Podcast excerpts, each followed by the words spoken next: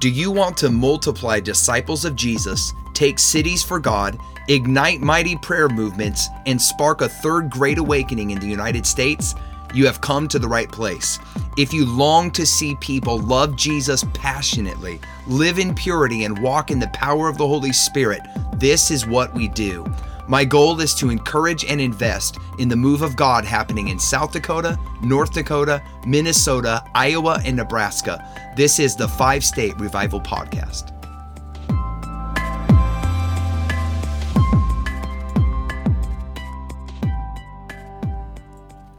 Welcome to the Five State Revival Podcast. I'm your host, Jeff Mann. I am filled with the joy of the Lord today. I'm feeling so thankful to Jesus. It's a beautiful, nice, cool autumn day. I'm sitting in my warm, toasty office, drinking a good cup of tea with a really good smelling apple cinnamon candle burning. So I'm excited and ready to record this podcast.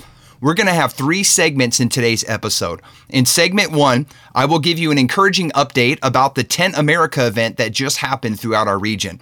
In segment two, I will share an exhortation about the importance of being a person who faithfully preaches God's word when it is popular and when it's not popular. Finally, in segment three, I will talk about how to utilize the grace of confession as you seek to live in sexual purity. Now, let's go ahead and dive into segment number one.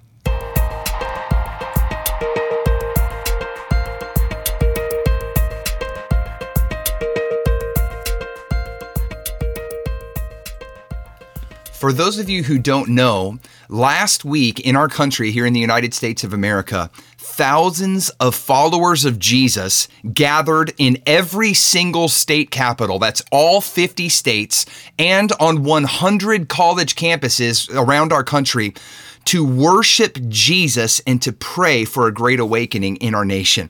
They did this all at the same time. The, for 50 continuous hours, they gathered in every state capital on all those college campuses. And I believe in Puerto Rico, uh, they were gathered there as well, worshiping Jesus there. I, I was so privileged to be able to participate in this event. It was a really awesome time. I was in uh, Pierre, South Dakota, the state capital for South Dakota, and uh, participating there. One of the cool testimonies that really touched my heart, other than the fact that I just got to tell you, from the very beginning, I mean, as soon as we started the first worship set, there was this rich, abiding presence of God that really never left the tent. I mean, his presence was there. It was so easy to sit in his presence and just enjoy him and worship him. And there were, I would guess, just in South Dakota, we probably had two to 300 believers from all over the state that gathered together over the course of those 50 hours. And it was so fun to get to talk with these awesome people people from around the state who love the Lord. And you can actually get on Facebook and just type in uh, Awaken the Dawn, and you can watch videos that were posted from the worship tents in the different states around uh, our nation.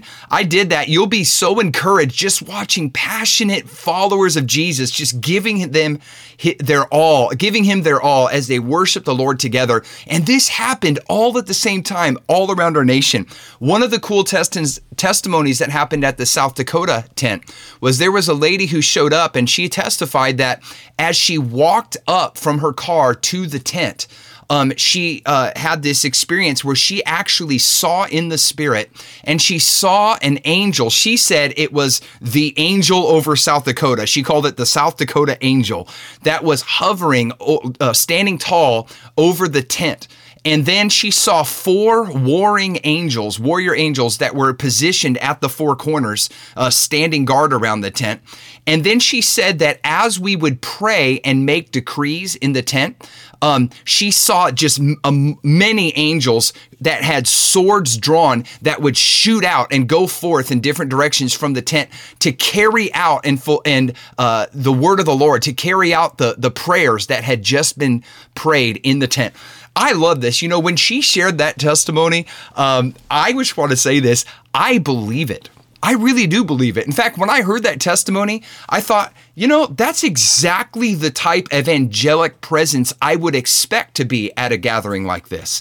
I mean, are you kidding? When I don't know if it's ever been done, when believers gather together for 50 hours of continuous worship in every state capital all at the same time. I don't know if that's ever been done before in our nation. That's a huge thing. I would fully expect a gathering like that, that an angel assigned by God uh, to be in charge of executing his plans over South Dakota. I would expect that angel to show up at a gathering like that. And I would expect there to be warrior angels. And I would expect there to be other angels that are going forth in response response to our prayers to carry out the word of the Lord. So, anyway, that encouraged me. I hope it encourages you.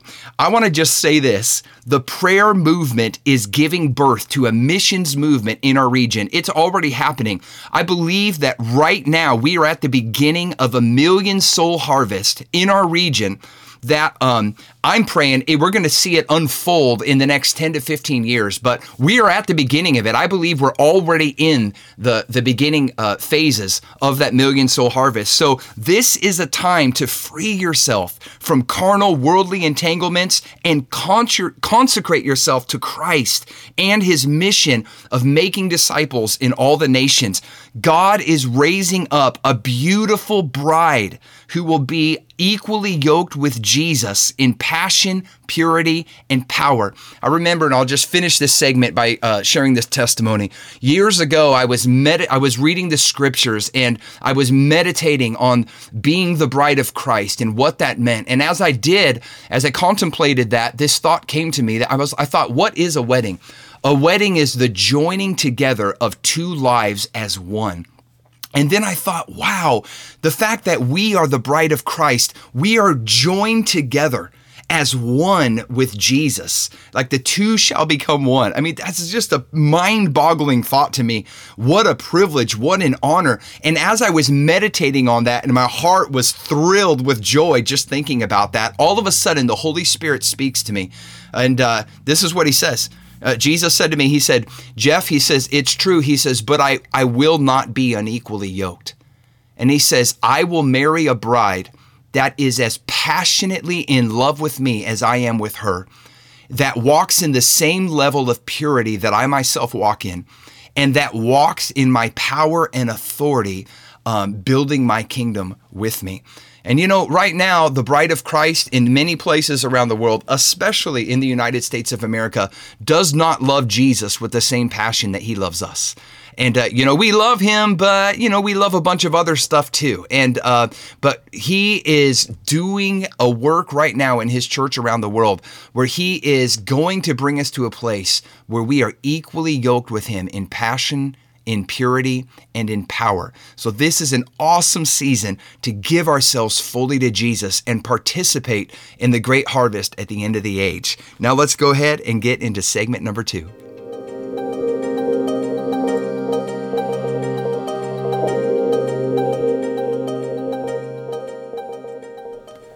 All right, in this segment today, I just want to give you um, a brief exhortation about the importance of being a person who preaches the Word of God and sticks to the plain message and teaching that's described in the Word of God uh, when it's popular and when it's unpopular.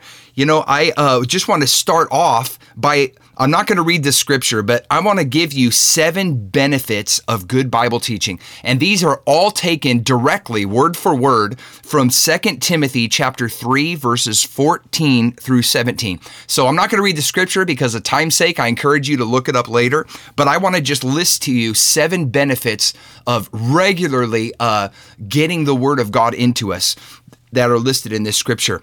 Number one, the scriptures, it says, gives us wisdom to receive salvation. Two, the scriptures are all inspired by God Himself. Three, the scriptures teach us what is true. How important is that? Four, the scriptures, scriptures make us realize what is wrong in our lives. Number five, the scriptures correct us when we are wrong. Praise God, we need that. Number six, the scriptures teach us to do what is right. I love that so much. I want to be a person of righteousness. And finally, number seven, the scriptures prepare and equip us to do every good work that God has for us to do. And these are all outlined, and that's in 2 Timothy 3 14 through 17. And you know, these are the seven benefits of getting God's word into us regularly and listening to good Bible preaching and being a person who teaches the word of God to others. You know, if you'll be a person who teaches what the scriptures say, preaches the word to other people, the, God will bring forth these seven benefits in the lives of those who listen to you. So I want to continue with and I want to read to you 2 Timothy chapter 4 verse 1 through 5. Paul continues, I solemnly urge you in the presence of God and Christ Jesus, who, listen to this, who will someday judge the living and the dead when he comes to set up his kingdom. Preach the word. I just, I, I just want to stop right there before I continue reading and just talk about this. You know, Paul's writing to Timothy and after outlining the seven benefits of, of teaching the Word of God and having the Word of God, he then gives this solemn exhortation. He says, I solemnly urge you, I'm in, in the presence of the Lord, in the authority of the Lord. He says, One day, Timothy, you are going to give an account to God for your teaching and for the way that you influenced other people. He's going to judge the living and the dead. And this is what Paul says to Timothy. He says, You make sure that you are preaching the word. Then he continues, he says, Be prepared whether the time is favorable or not favorable. I'm going to talk a little bit more about this uh, in just a minute. But basically, what he's saying there is, you know, there are times when you're preaching the word, and in society, people are excited to hear it. They're, they're, and he's like, preach it when the season is favorable, when it's popular, and people like hearing it, and they're hungry to hear it. Preach the word. But he says, there are also times when it's not popular to preach the word of God and to tell people what the scriptures say, the plain teaching of scripture. We're living in a season like that right now in the United States of America, where many teachings from the scriptures are very unpopular in society. But Paul is telling Timothy, he says, You're going to give an account to God for the way you influence others. So whether it's popular or unpopular, you have one job. You stick to preaching the word. That's what he tells Timothy.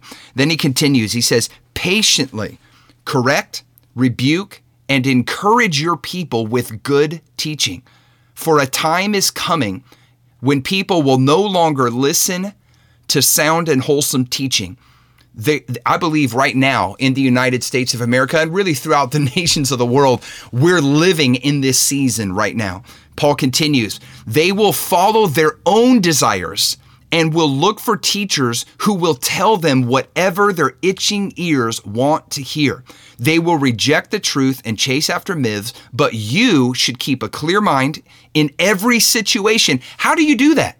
How do you when when the world is going crazy around you and and the majority of people in society and the culture are are going against the truth, they're rejecting the truth of God's word. How do you keep a clear mind? How do I keep a clear mind?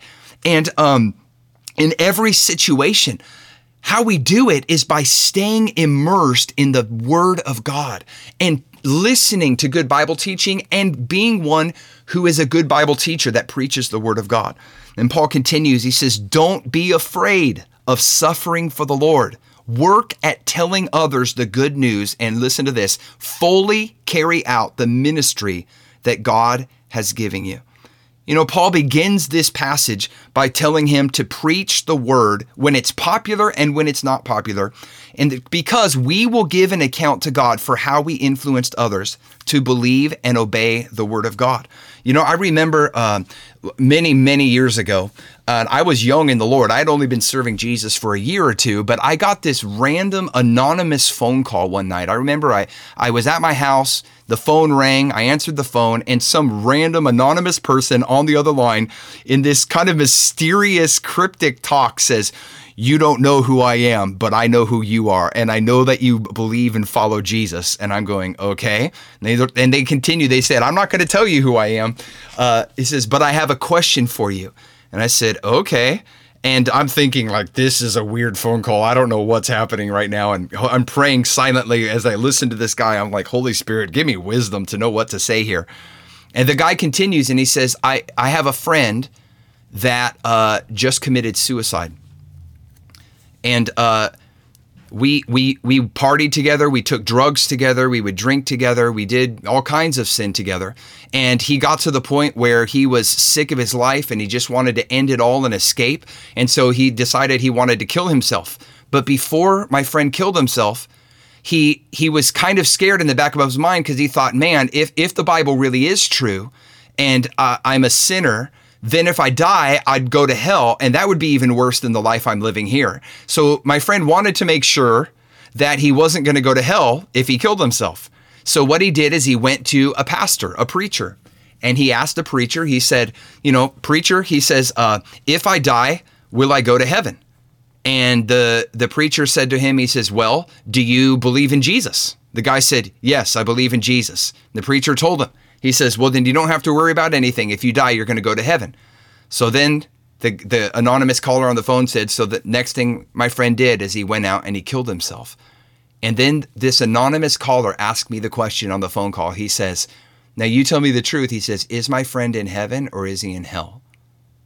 And I remember just feeling the weight of that moment when I was on that phone call.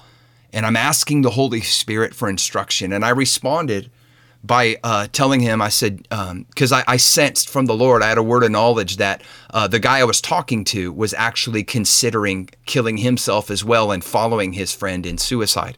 So I said to this guy, I said, listen, um, I said, wherever your friend is right now, is there's nothing that anybody can do to change it. So God knows God is a righteous judge. He'll stand before Jesus as a judge, and uh, God will make a right choice. But wherever he is, it's too late for him if he's in heaven, if he's in hell, he can't come back and nothing anybody can do can change it. But it's not too late for you. And I said to this anonymous caller, I said, I said, God has a plan for your life. You can still turn from your sin and believe and follow Jesus. God will forgive your sins and you can know God and have eternal life with God in heaven forever. It's not too late for you. Anyway, I ended up as the conversation continued, I figured out who the guy was. I recognized his voice and um, ended up, I heard later on that he actually gave his life to Jesus and followed the Lord. And why do I share this story? I share it to you because I, I just, I thought about that preacher who you know I wasn't there for that conversation. Maybe there was more to the conversation than that. So I'm, I, I want to have mercy on this guy. But but I think about um, you know when when he told this young man who was contemplating suicide, just just told him, yeah, don't worry. All you got to do is believe in Jesus and you'll go to heaven without in, talking to him about the what the Bible says about repentance, turning from your sin. And um and then the guy goes out and kills himself. But I thought about the, you know, here's the deal. That preacher and all of us, uh, we're going to stand before Jesus and give an account for how our words influence people. And are you preaching the word and telling people what the word of God says, even when it's unpopular?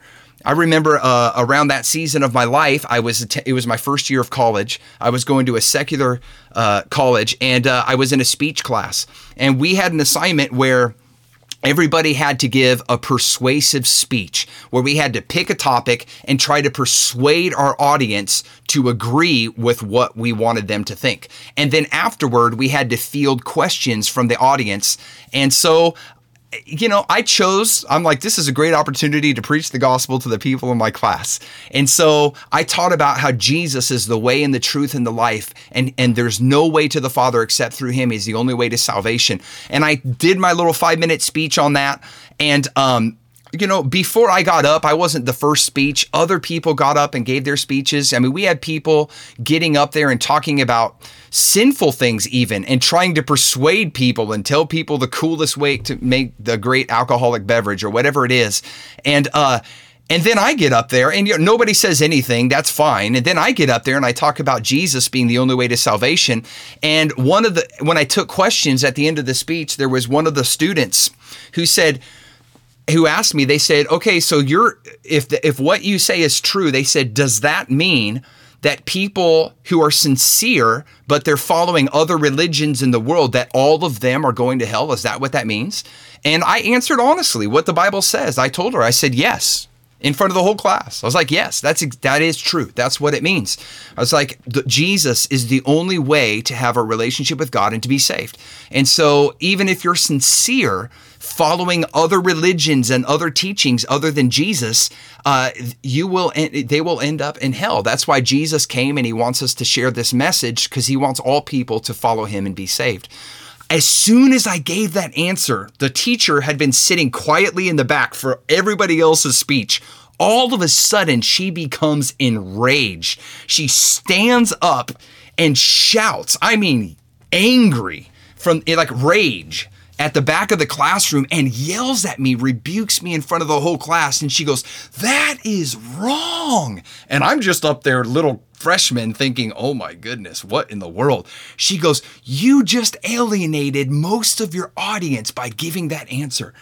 And I responded to her respectfully, but honestly, I said, Listen, but I had to tell them the truth about what Jesus says in his word. You don't want me to stand up here and tell people lies just to get them to like me. I have to tell them the truth. And, you know, I don't know. That was kind of the conversation went on from there. I don't even remember what grade she gave me, but I remember just afterward thinking, I'm so glad that's over with. That was not a fun experience. And one of the students, a lady in the class, came up to me privately afterward and she says, You know what? Thank you for telling the truth and being honest. You know, we needed to hear that essentially, is what she had said. But you know, wh- why did I, why was I in that position? And why in this pressure, unpopular uh, setting to tell the truth about salvation. Why did I preach what the word says? It's because I know that I'm going to give an account to God for how I influence the people who are in that room. And that's exactly what Paul is telling Timothy in this scripture. I just want to say this really quickly and then I'll move on. Our motive in preaching the word and speaking the truth in love is this. You know, it's because we tell we would tell people because I love God, and I genuinely care about you, I want to communicate the truth to you clearly so that you are equipped to make wise choices. Listen, you may be mocked, you may be persecuted right in this age for, for doing that. But when you stand before the Lord at the judgment, he will honor you and celebrate you and reward you forever and ever because you were a person who spoke the truth of what God teaches in his word. In Matthew 5:19, Jesus said, "Whoever breaks one of the least of these commandments and teaches men so shall be called least in the kingdom of heaven. But whoever does and teaches them, he shall be called great in the kingdom of heaven. Listen, I want to be great in the kingdom of heaven. And Jesus says one of the ways you to do that is you have to obey the teachings of Jesus, but we need to teach others and exhort them to obey the teachings of Jesus. So I want to just end by praying this prayer. Holy Spirit, I ask that you would anoint everyone listening to this episode to communicate your word clearly to others so that they are strengthened in their faith. I ask that as we do, you would cause their hearts to burn with desire for Jesus and his kingdom as we explain the scriptures to them. Give us boldness and an excellent spirit to faithfully preach the word of God accurately when it is popular and when it is unpopular. I decree in my heart, I set my heart, Father, help us to faithfully speak your word in difficult settings when those situations arise. In Jesus' name, amen.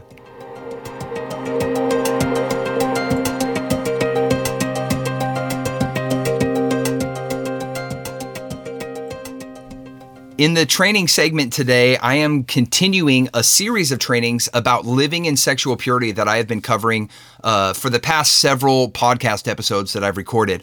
Here is a quick recap of what I've covered so far concerning how to walk in sexual purity. First, I talked about radical repentance is required. That's the beginning place of victory over the spirit of immorality. And what I mean by radical repentance is that we are declaring all out war against the spirit of immorality with no truces and no peace treaties. We're going to set our hearts to do whatever it takes to live in absolute purity to honor God with our lives. This radical repentance and setting of our heart uh, to war against immorality is the beginning of victory. Number two, I talked about maintaining a victorious mindset, remembering that as we genuinely seek to walk in purity, we to remember that God is delighting in us as we war against immorality, even before we break through into complete victory. So you may be like, God, I hate immorality. I'm, I say yes to purity. I, I no compromise. And then you might stumble and you, you, you meditate on a thought that you shouldn't have entertained, or you, you see something and watch something that you, you, you know you shouldn't have. And afterward, your heart convicts you, or, and you're, God, I hate that I did that. I, I repent. God, cleanse me. Help me not to do that anymore. It's so important to remember that as you war against it, uh, even before you break through into where you're living in purity 100% of the time, God is delighting in you and he's proud of you and he's rejoicing with you and he's helping you overcome even as you war against it before you break through into uh, total victory. And third, I talked about we have to expect to win in the war against immorality. You know, the Bible says, I have everything, that we have everything we need for life and godliness. The grace of God, there is, uh, gives us everything we need to live in purity. So we have this mentality that I'm not just going through the motions of trying to overcome immorality, I am going to overcome. If I persevere, God is going to help me. He who is in me is greater than him that than he that's in this world. I for sure will overcome and be victorious if I'll just keep persevering and doing what is right. And then finally, I talked about to being wise in what we feed our minds. And we need to guard our thought life, the things we watch, the things we listen to, the movies, music, uh, YouTube videos, podcasts, the things we read, we don't want to feed our mind uh, on things that stimulate lustful thinking within us. And so that we talked about that in the last podcast. What I want to do in this podcast is I want to talk about how to utilize the grace of confession. So here's where I learned this. Uh, my my within the first several months of being married, I'm this newly married guy. I'm totally passionately in love with my wife. I'm so thankful to Jesus for uh, for giving me such a godly woman to be married to. And I and I and I just realized I have to never again uh, yield to lust. I want to be faithful to God. I want to be faithful to my wife. I never want to compromise again. And I was desperately seeking the Lord. God, help me. Give me grace. Teach me your word. Help me to never sin again in this way so that I can be totally faithful to my wife and totally faithful to you in this area. And as I was seeking the Lord in that season of my life, the Holy Spirit began to teach me about the grace of confession. So here's what I mean by the grace of confession. You know, it says in James chapter 5 to confess your sins to one another and pray for each other that you may be healed. Now, confession, it's not just something we do where um, after I've sinned, I go to a pastor or, or a brother or sister in the Lord and say, I sinned. Uh, will you pray that God will forgive me? And, uh, you know, there could be a place for that, but I don't believe that is the primary thing that the Bible talks about when it talks about the grace of confession. So, confession is when I'm struggling with temptation. And I, I, I would just say this 98% of the time or so, that's not an exact number I can fight through temptation by myself just with the Holy Spirit. So maybe a tempting thought comes from the enemy, and I just say, I rebuke that thought in the name of Jesus, and I just begin to worship God. And I just I take authority of the enemy. Devil, get out of here in Jesus' name. I command you to go. And I worship the Lord, and the thought leaves, and I overcome the temptation. I've not sinned, I've done good, I've got victory. But every once in a while, you know, that 2% of the time or whatever it is, um, I'm warring against the tempting thought, but it's it's hovering around and it's not quite leaving and it's wearing down my resistance. I'm becoming weary in the fight. And I found that in the past, before I learned about the grace of confession, that 2% of the time is when I would end up stumbling and caving into the temptation eventually after several days or several weeks of trying to resist it. But when I learned about the grace of confession, this is what I do now. That 2% of the time when I'm struggling to overcome the temptation, I call in backup and get them to shoot at the temptation, the, the demon with me. And so I'll, I'll, I'll get a hold of a brother in Christ, or I'll go to my wife and I'll say, Listen, I'm being tempted with this thought. Will you agree with me in prayer right now that, th- that this thing will leave and that I'll have victory over this? And, and then they agree with me in prayer. And every single time that I've done that, I always get victory over it. So utilizing, you know, see, I found this. This is the principle. So remember this secret temptation loses its power when it is dragged out. Secret temptation loses its power when it is dragged out into the open. And so uh, that is true. And so when you're struggling with temptation, and you can overcome most of the time just you and the Holy Spirit. But that 2% or 5% of the time when you're it's not going away and you feel like you're about to cave in, don't just yield to it. Call in backup. Get a hold of a brother or sister in Christ. Guys, you should get a hold of a brother in Christ. If you're a girl, get a hold of a sister in Christ and confess your struggle to them and then get them to agree in prayer with you. And then together, both of you get your spiritual guns out and shoot that demon until it leaves. That's what it means uh, to utilize the grace of confession. So I encourage you to do this. This has taken me from living victorious most of the time to living victorious all of the time this simple tool of utilizing the grace of confession. So I want to just make this statement too it is wise to call in the backup before you lose rather than always waiting till after you are defeated.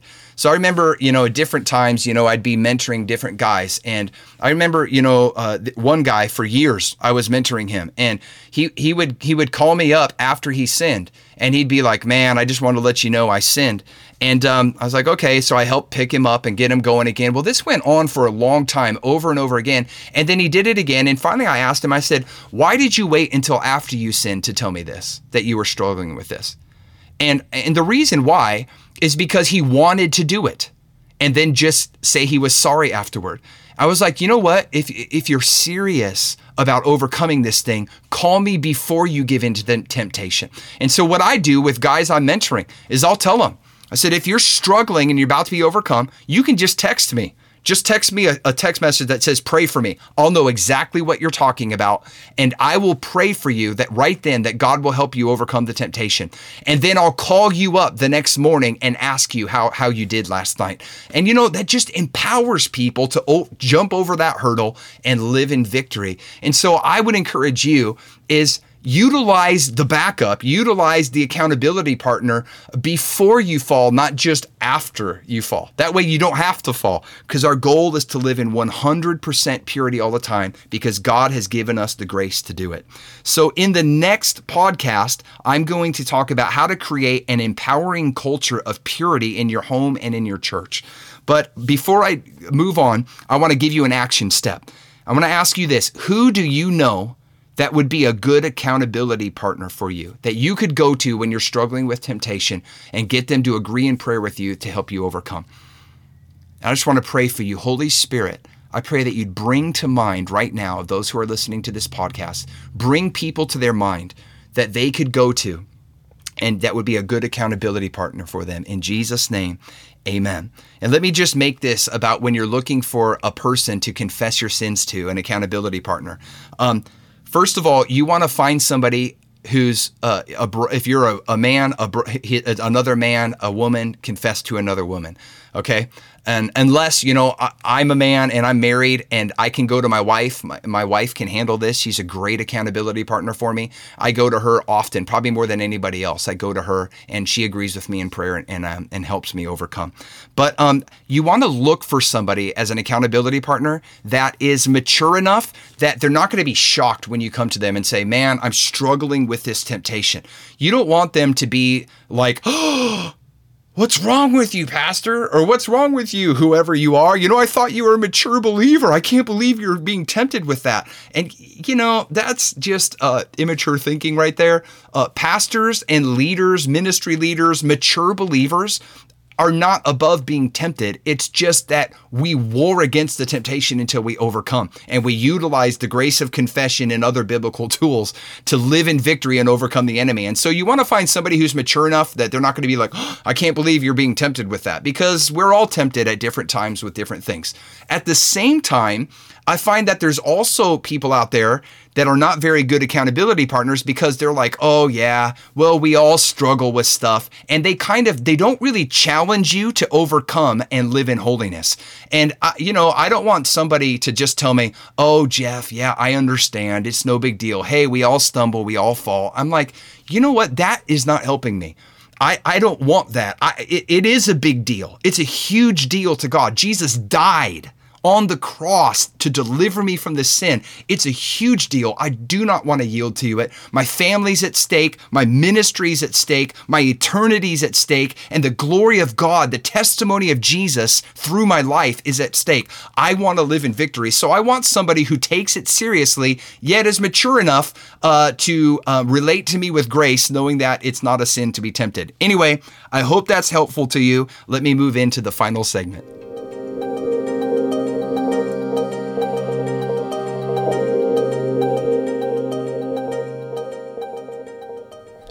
In the final segment today, it's the resource segment. And what I want to do is I want to give you a recommended resource uh, to help you uh, grow in your walk with Jesus. And I want to just tell you, my uh, my wife um, has a website, and it's called UnlockingYourDreams.org.